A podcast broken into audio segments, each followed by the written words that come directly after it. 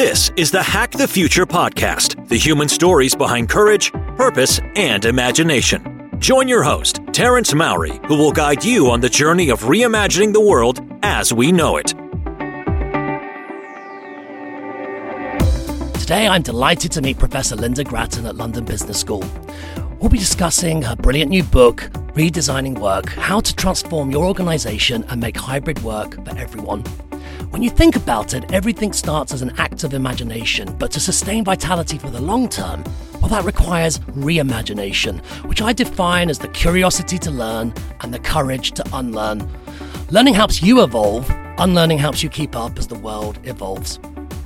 Linda Gratton and I will unpack great concrete lessons to help you lead from the future, not the past. Remember, today's challenges can't be solved with yesterday's thinking. Linda, welcome. Thank you, Terence. Thank you for having me. Today, I want to give our listeners the equivalent of a double espresso to uh, shake up their thinking. It, it, feels like change used to happen as a breeze, and now it feels like a category five typhoon. Everything seems to have changed, including working from home. Yeah, absolutely. I mean, I think the pandemic really accelerated mm. lots of trends that were already in play, Terence. And what that meant mm. more than anything is we suddenly realized, or organizations realized, that people could work from home and still be productive. And mm. I think that that's a lesson that we're still grappling with as we move into what I'm calling the refreeze. So we've had the unfreeze with yes. the pandemic, and we're just moving back into the refreeze with lots of questions, lots of experiments, and still a lot of chat about what's going to work best in your office. I understand that you have a journal, and during the pandemic, there was a lot of writing happening. And in fact, I, imagine a lot of those uh, observations uh, went towards your latest book, Redesigning Work. What were some of the sort of surprising insights or takeaways from what you describe as uh, one of the world's biggest unplanned experiments? Well, I did keep a journal. In fact, actually, I kept it from the 13th of mm. March. You remember that yes, lockdown day? I and I kept it right the way through. I, have actually stopped doing it. Well, I notice I'm writing in it today, so maybe I'll start again. um, I guess, Terence, you know, for me, the, looking back on it, and I mm. did use it as uh, some of the raw information for mm. my, my both my Harvard Business Review article, Doing Hybrid Right, which, if you remember, came out yes. in May of 2021. So I got that out really quickly. Mm. And then the book, Redesigning Work, which came came out in April mm. of 2022. Mm. Um, what what what really struck me looking back at that mm. is how hard it was for us to predict what was going to happen next. You know, yes. so I was really lucky pretty early on in March that I'm a member of the World Economic Forum Council yes. on the on work. So I you know I was sitting down with the major CEOs, mm. uh, other thinkers in other parts of the world. We had a Zoom in the middle of of, of March, and people were saying. Mm. Well, I think this is all, all going to be over by September. and of course, the year later, when I t- they all said, "Oh no, no, no, we predicted it was going to be at least a year," and I said, "No, you didn't, because I've actually got a diary entry that said you thought it was all going to be over by September." So, I think you know the fact it took so long mm. really surprised us, and I think, to be honest, Terence, I mm-hmm. don't know what you feel, but yes. I think that the idea that when when we came out, first of all, we would have this enormous shock where people didn't want to go back to work. There would be a huge sort of war for talent. Mm. I didn't mm. expect that. And then of course now we're moving into hyperinflation. And so yes. that those are these are all going to really change the way that we work. Mm. And some of the things that happened in the pandemic, I think, are going to be rolled back. But yes. what I would love, and this is why I'm so pleased to be speaking with you today, Terence, is for people to realize let's just not go back to where we were. You know, we've learned a lot. Mm. Let's think about our lessons and make sure that we create ways of working that suits everyone. Yes. And I think really, like you say, harnessing this uncertainty as a tailwind for reimagination. And I, I wanted to ask you for a CEO or an HR leader listening to our conversation today, anywhere around the world, what should be on their agenda? What should they be thinking about over the next couple of months? Because as you say, I think The Economist describes it as a world of predictably unpredictable, red hot inflation, uh, uh, yeah. war for talent, labor labor shortages. What would be one or two key things on their uh, agenda that they need to think about in terms of uh, really sort of managing these headwinds? Yeah, well, you know, like like you, Terence, mm. I'm also an entrepreneur. I have my own company as well as yes. being a professor at the London Business School. And and what I'm saying to my CEO or to the other CEOs, of course, from multinationals that I advise, is you know, there's two things you've got to really keep mm. in mind now. One yes. is the people and one is the jobs. I yes. honestly think that we've thought too much about people and not enough about jobs. And by which I mean we've yes. asked people, what do you want? And what we know about humans is we're not really very good at knowing what we want until we've got it. You know, yes. when we've got something, we can either say, yeah, we want a bit more of it or a bit less of it. So people said, oh, I really want to work from home. And now quite a lot of people are saying, actually, I'm quite lonely. I'm not learning very much. Actually, my house isn't really set up. Yes. Can I come back, you know, a couple of days a week or whatever? And I think that if I was a CEO right now, mm. in fact, as I am, yes. I would say look, focus on the jobs. Ask yes. yourself, what sort of jobs do we have in this organization? Mm. And where and when are they both best done? I'm yes. fundamentally a writer. I, I, I, am an mm. author of, of many books, as you know. Yes. And so for me, being being on my own, mm. unconnected from others, so I can write for three or four hours a day is really deep. important. Yes. Yeah, that sort of deep thinking, that deep work. Mm. But for other people, they have to have jobs where they really want to be with other people. It's really, they want to be cooperative, they want to be creative. Yes. You know, and, and I think there's still some questions. So, so that's what I'd say to the CEO. First of all, mm. do listen to your people, but also listen to the job.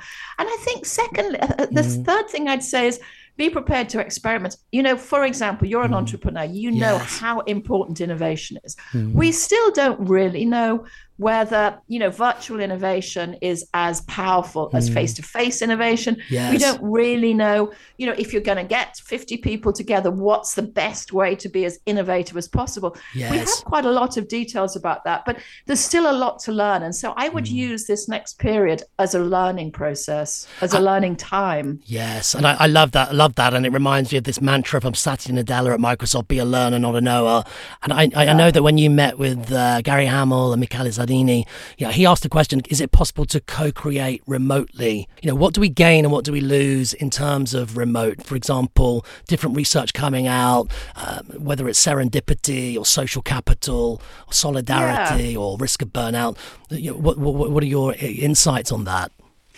You, you, know, Terence, I think we are just learning about mm. this all the time. Let, let me give you an example yes. of that. Um, the last Harvard Business Review article I wrote was about the role of the manager. We found mm. that managers are really important at the moment. Mm. And I wrote it with Diana Gherson, yes. who has just stepped down from IBM. Uh, it was actually it was actually um, Gary Hamel who introduced us through email. Oh, yeah. And Diana and I wrote a whole article together. It's apparently one of HBR's, you know, most read yes, articles of the year. We've never met each other. In fact, that's not Brilliant. true. Terence, we did meet each other last month. She came to my house in France, but we hadn't yes. met each other. So here is a really mm. creative conversation that we had mm. completely over, you know, Microsoft or, or Zoom, whichever we, we used.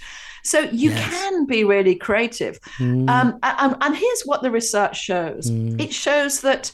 Um, there is something special about being face to face as mm. opposed to being on Zoom. And it's yes. really to do with the way that we feel inspiration. Mm. So, for example, when you're on Zoom, uh, you and I aren't looking at each other at the yes. moment, but but if we were, you know, I would be looking into that little green dot and I wouldn't be looking at your eyes, and my eyes would be very, very concentrated on yes. that little green dot and actually when we we know that when we're thinking creatively and mm. you, know if you just imagine yourself dear listener yes. thinking creatively the first thing you'll notice uh, let me ask you th- yes. think creatively about some your product yes. the first thing you'll notice is your eyes start to move around and, and and it seems that when you when you have these meetings where you're just looking at that little green dot mm. your your your brain is not doing that amazing sort of going for walkies things just thinking yes. and so it's it's really important that we don't think that mm. we can be mm. creative on zoom we can't we can yes. be creative talking to people we can be creative on our own just thinking things through but zoom and these virtual mm. platforms is really when you're synchronous with somebody yes. is really an opportunity for you to share information.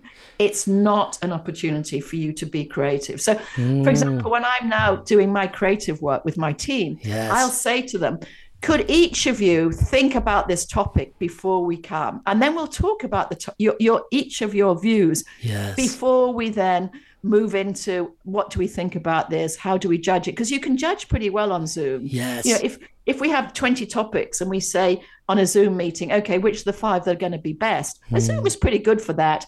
But what it won't do, Terence, is mm. find you the 20 topics. Yes. I mean, I love that. And it reminds me um, at the weekend on Saturday, I had the pleasure of hearing Gillian Tett from the from the FT and many other of her colleagues at Kenwood House. Oh yes, uh, yeah, and it was a, oh, nice. Yes, and I'd recommend this to any of our listeners. By the way, if you if you're travelling and, and have a chance to come to London next year, check the uh, FT Weekend Festival. But I um, I heard Esther Perel speak, the you know yeah. the, the, psychotherapist, and she said this is a, actually a, a, moment of liminality, um, a sort of moment as well where we've got one foot in a, a pre-COVID world and one one foot in a post COVID world, and that creates risk but also opportunity.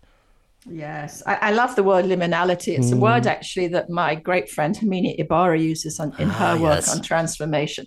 And liminality um, means it is the unfrozen really. Mm. it's it's the point at which you're between you're in between things. You're and i think i've talked about liminality quite a lot with regard to life stages. You remember yes i remember yes. Yeah we we wrote that book the 100 year life and, and thank you. And then the new long life. Mm. and we we use the concept of liminality but i think uh, and I've also used it to describe what's happening now with COVID. That mm. we are we are in between things, yes. and it's like you know going to thinking at looking at a, a moving river. Mm. You know, hmm. if you throw something into the river, it's not going to be the same river five minutes later, and it's the yes. same really with our lives. You know, we mm. cannot go back to a pre-COVID life. We can't. Yes. It's it's already disappeared. And what we have to do is to make sure that we really build on what we've learned. And continue to experiment and then continue to build. It segues really nicely into uh, a conversation I had recently with Jeff Schwartz, who's the co author of a great book called Work Disrupted, and also a, a founding partner of a, a, sort of work ecosystem talent marketplace called Gloat. And we had a conversation about all of these different shifts that are happening. For example, career ladders to career climbing walls, bossed to unbossed, uh, command and control to care and co-creation. And I understand um, that you are involved in a really interesting organization as well, a startup called RoleShare. Oh yeah, I am. Well, I mean, like you, Terence, I think it's really important that to invest in others yes. and to invest in their ideas. And so over the years, I have been investing in entrepreneurs, some of whom come out of London Business School, of course, because yes. we have this amazing MBA, as you know, entrepreneurial group. Yes, very... and, and, two of my students came to me a couple of years back, three mm. years back, and said, you know, we think role share is a really good idea. You know, why is it that more people can't share their jobs? And I said, yes, mm. a really good idea. Why isn't it happening? It turns out there's a whole mm. lot of reasons. You know, for example, it's hard for you to meet the person yes. who you yes. can role share with. It's hard for the organization to to, to agree with it. And so what they've done, being yes. great MBA students, is they've created a platform that helps you to do that. They've now got it rolled out in some of the world's largest companies. So oh, yeah, I'm really thrilled to be to be both a sort of an, an, early an early investor in them because I think yes I think it's you know we have to be as creative as possible about mm. the way we mm. work and you know, being able to share a job is a good idea. Mm. Being able to work flexibly is a good idea. Being able to work, you know, in a talent agency. I love what Jeff's done. Mm. Jeff and I sit on the same MIT Sloan yes. committee together, so I, I know him pretty well. And Yes. You know, it's it's great that he's also investing in ideas. Mm. Yeah, I, I, I love that, and it um, reminds me of three letters ROI. So uh, this is my new human metric: not return on investment, return on intelligence. This idea of creating a real cognitive advantage, and uh, I wanted to turn a spotlight onto your fantastic new book uh, for our listeners' benefit: redesigning work, how to transform your organization and make hybrid work for everyone. Tell me more about the the kind of mandate of the book, some of the big takeaways, and also the sort of this idea of the design thinking behind it. Well, th- yeah, thanks, Terence, mm. and thank you for that big shout out. I appreciate that. Another quick shout out. I did actually narrate the audio book myself. Did you? Yeah, I've never Brilliant. done it before. I'm never going to do it again. but for those of you who would, would like to hear me reading the Very book, nice. then and you can do so on the yes. audiobook. But what, what I was what mm. I tried to do was to address the issue during the pandemic of what's going to happen next. And yes. To be honest, I rushed to write it, Terence. So this mm. this time last year, I was still writing it. I wow. spent the whole of July, August, September finishing it. Yes. Um, I was very lucky with my publishers. They published very Penguin published very quickly. Very good. MIT published very quickly in the US. So it yes. came out in April, which was astonishing, really. Yes. And what I wanted to show was, look, you know, the, the issue that we face around hybrid mm. is not a by it's not should we go into the office? Should we stay at home? Mm. you know this is not the question. The question is how do we redesign work? And i used yes. as you mentioned design thinking mm. as the way into that. And it's design thinking is something i've been playing around with for many many years. Yes. it, it, it, pops up in my books right from I the very see beginning. That really interesting angle yeah, well, it starts with living strategy. Actually, I had yes. a go at it, and I put then I called it systems, but no. Anyway, and, mm. and really, what it's saying is you need to go through a design process. You know, you yes. need to ask yourself what is happening here, what's happening to to jobs, what's mm. happening to mm. people, what could I imagine? How could mm. I be mm. as imaginative, as creative as possible? How do I then, you know, test these ideas out? Is it fair? Big mm. issue, right? This is emerging right now. Is it going to help productivity? Another yes. big issue. and then I've got to find ways of getting people excited and involved. So that four, sort of four-step yes. design process sits at the heart of the book. I have to say, mm. Terence, I'm a little bit disappointed. Why? That, well, I, you know, looking at the at the press and looking mm. at how CEOs are describing, mm. they're still seeing it in binary. Should we be at home? Should we be? Should we be um, in the office? And I mm. and I, mm. I feel. In fact, I was even just talking to someone this morning on a mm. video link, and I, I felt, wow, their thinking hasn't really got to that systems design thinking yet. And I and I hope sometimes what happens with my books is I'm just a little bit too early. Mm. So I'm hoping I'm a little bit too early because I would be so disappointed yes. if we just see this huge complex thing that's happened to us simply as as as as should we be at home or should we be in the office that's not the yes. issue the issue is how do we re- redesign work how do we use this opportunity to redesign work in a way that helps people be productive creative engaged healthy happy I, am with you. I think there's a real concern, and I'm seeing it a lot in the press as well. And without naming names, you know, there's some big companies around the world that seem to be perhaps using recessionary forces and the sort of period of volatility that we're entering as perhaps a, a way of pushing or coercing um, their employees back to the office in a very sort of pre-COVID manner. And I don't think this is at all unpredictable. I think yes. it was, in fact, in the book, I, I predicted this. I mm. said, look, you know, what your CEO is going to be interested in is productivity. Yes. And if you can show during COVID experiments that actually people are productive, mm. working from home on a certain number of days a week or whatever it is, that they can be they can come to team agreements that they will do high quality work then it will stick but if you can't show that yes then they're going to let their natural anxieties overtake them and the natural anxiety mm. of honestly almost every boss is presenteeism yes. you know I, I was talking to somebody last week who was mm. very honest with me. They said, you know, the way I used to manage is I used to count how many cars there were in the car park when I came in in the morning.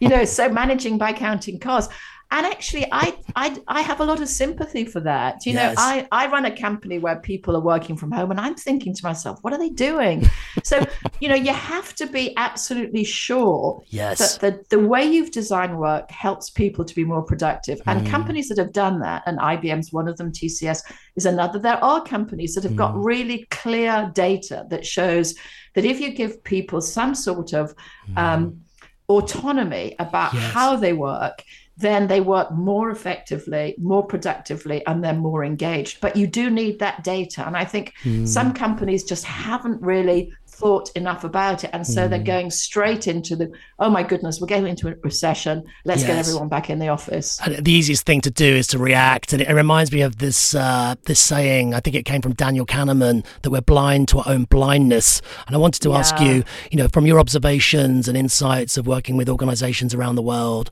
uh, and through your advisory firm as well, you know, what are some of the the biggest things, the sort of the, the, the always done ways that need unlearning because they've gone off like yogurt in the fridge? now thinking about yogurt in the fridge.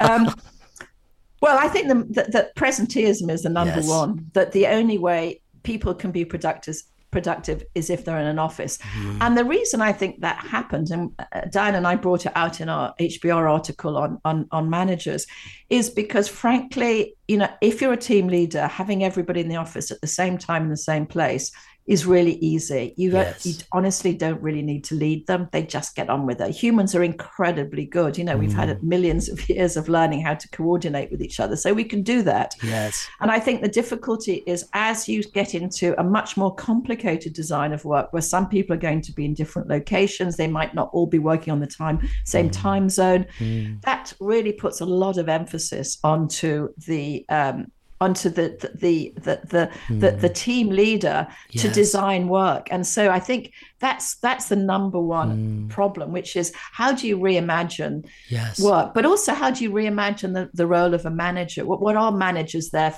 to do i think before the pandemic yes. we all thought that they were the frozen middle you know if only mm. we could get rid of managers then our lives would be better but actually what we found in the pandemic is they were the unsung heroes mm. you know it, when companies did well and teams did well it was almost always because a team leader mm. was empathic, thoughtful, yes. consultative. So I think, you know, the second thing we've got to get rid of, although to be mm. frank, I think at London Business School we had mm. got rid of this the idea of the big macho male leader, you know, whose yes. job is to sort of bark commands. I, I, think honestly, we'd sort of got rid of that. Yes. But nevertheless, I think that COVID has just reinforced the point it's, that the leaders yes. that we most admire have a thoughtful, intelligent, consultative approach. I mean, it reminded me of my days when, um, you know, I used to work at Saatchi and Saatchi, and there were many different types of bosses. We all they all had different nicknames, and we had the shadow boss, and the interferer, and the silent assassin. and the backstabber and the front stabber, and it was terrifying. I love the silent assassin. we can all think of one of those. me too. I could name them right now. Yeah. in our in our final uh, five minutes together, I wanted to really sort of look at some bread and butter issues and just get your reaction to them. Yeah. Uh, so, number one that seems to be trending right now: quiet quitting. What's your what's your uh, reaction to that one? Your thoughts on that?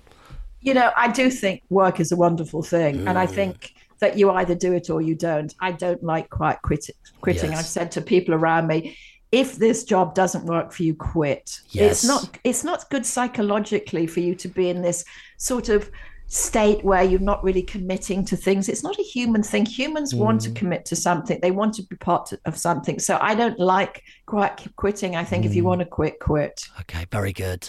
Another one, um, burnout or bore out. And, and just for our listeners' benefit, bore out, basically it's either cognitive and emotional overload or cognitive uh, underload. There was a case of a, a Parisian employee suing their company for 50,000 euros for bore out. I don't. You just love it. This could be a new book title. well, we, we do know that, don't we? Yes. Do you remember that? Oh, all that data on stress years ago showed us that mm. a little bit of stress is great and too much stress is terrible. Yes. And actually, it's just getting that level of activity right.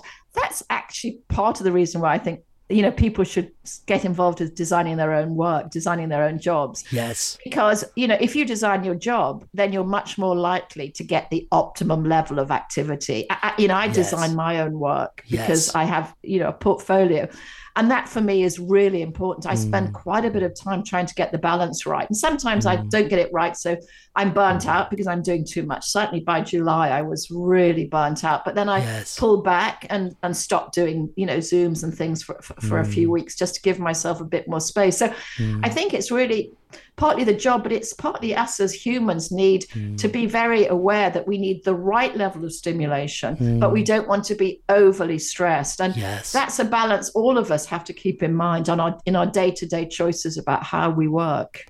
Love that. And uh, sort of final thoughts, you know, if you put your zeitgeist hat on and think ahead over the next uh, six to 12 months and, and sort of what, what should leaders be thinking about? What are some new, sort of new signals yeah. or emerging yeah. uh, inflections that can be harnessed as tailwinds? Yeah, I, I think it's about friendship. Actually, yes. that's what I'm writing about at the Great. moment. I did a I did a nice piece in the FT on that. I did a very mm. nice podcast on mm. friendship. I'm just writing something at the moment for yes. MIT Sloan. I do think it's about connectivity, but it's yes. not really about transactional connectivity. Mm. It's about caring for mm. somebody. It's about empathy And you know, the truth is, most of us spend a lot of our time at work. Work mm. has to be a place of friendship. Yes. I think it's so important. I, I, read somewhere that if we're lucky, we live for 960 months, which is just 80 years of age. And we spend a third of that at work and a third of that at sleep. Yes.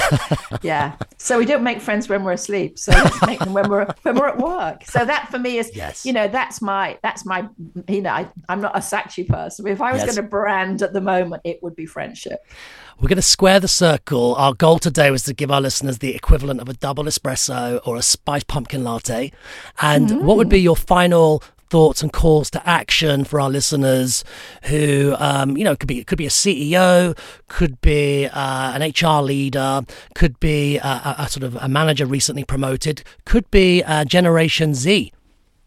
Ah, yeah. Well, my call for action mm. is this is this has never happened before. None yes. of us have ever lived through a pandemic before. This is an astonishingly important moment to rethink and redesign. And let's not lose that moment. Let's not just snap back to how we were, mm. but instead really ask ourselves from a from the individuals what sort of self do I want to be? What is my possible self? That's the question I'm asking yes. myself right now. Yes. But also from a work perspective, how do I want to work yes. and be positive? You know, uh, mm. people say of my work, um, mm. Terence, I'm a very positive person. I am a positive person. Yes. I would always say, be positive. I think that's such a great. Uh, positive and deliberate and intentional call to action and this idea of they get to write their future success headlines and what do they want them to be and, and take yeah. control of that. Yeah, I think that's right. I think as institutional frames mm. become less important in our world, mm. we have to take more, we have to take us, you know, we have to take ourselves more seriously and think about our choices more deeply. Yes. I've loved our conversation today, and uh, thank you so much, Linda oh, Gratton, professor at LBS and author of a brilliant new book called Redesigning Work. Thank you so much. Thank you, Terence.